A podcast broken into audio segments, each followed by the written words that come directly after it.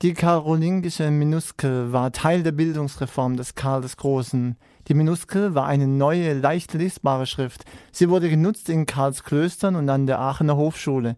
Sie ermöglichte auch weniger gebildeten Mönchen und Pfarrern, Glaubensgrundsätze auf Deutsch zu lesen.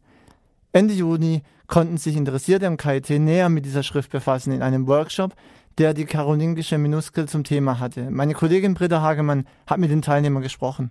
Was habt ihr denn hier gerade angeboten?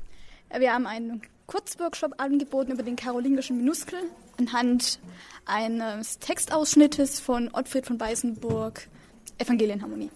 Was ist ein Minuskel? Das ist die alte althochdeutsche Schrift, die damals von Karl dem Großen auch eingeführt wurde. Ist die heute noch in Gebrauch? Na, natürlich hat sie eine gewisse Tradition auch in der heutigen Schrift, aber so wie sie damals geschrieben wurde, ist sie heute nicht mehr in Gebrauch. Mich würde interessieren, wie das klingt. Kann einer von euch beiden mal so ein ganz kleines Textbeispiel, ein, zwei Sätze geben? Wenn ich jetzt einen Anfang auswendig weiß aus der Evangelienharmonie.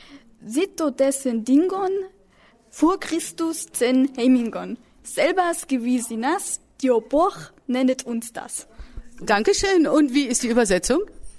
Es wird im Prinzip großläufig erzählt, so ganz frei übersetzt, dass in dem Buch steht, dass Christus dahergefahren ist und sich dann im weiteren Verlauf an den Brunnen setzt. Im Großen und Ganzen erzählt es die Geschichte der Samariterin und der Anfang ist so, ja, uns wurde gesagt, ne, in dem Buch ist geschrieben, dass Christus daherkam aus der Wüste. Wie seid ihr darauf gekommen, diesen Workshop anzubieten? Das war im Rahmen des Karlstages und wir haben dieses Semester das Seminar Althochdeutsch belegt, Einführung in das Althochdeutsche, wo eben die Sprache beigebracht wird, so gut es geht, man die Sprache überhaupt noch lernen kann. Und im Rahmen dessen haben wir dann gesagt, unser Beitrag zum Karlstag ist dann die karolingische Minuskel. Ich habe ja eben auch teilgenommen und ich fand das nicht einfach.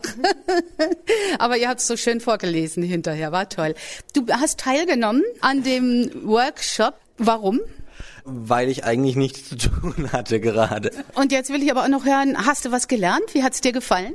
Es war mal ganz interessant zu hören, wie anders, aber trotzdem ähnlich das zu dem war, was wir heute so sprechen.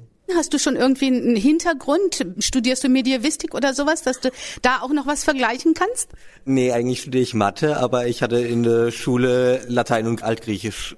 Also so ein bisschen mit alten Sprachen zu tun hatte ich schon. Wie die karolingische Minuskel ausgesehen hat, das kann übrigens jeder sehen, der einen Computer mit einem ganz normalen Textverarbeitungsprogramm hat. Karls Minuskel ist identisch mit der Schriftart Antiqua.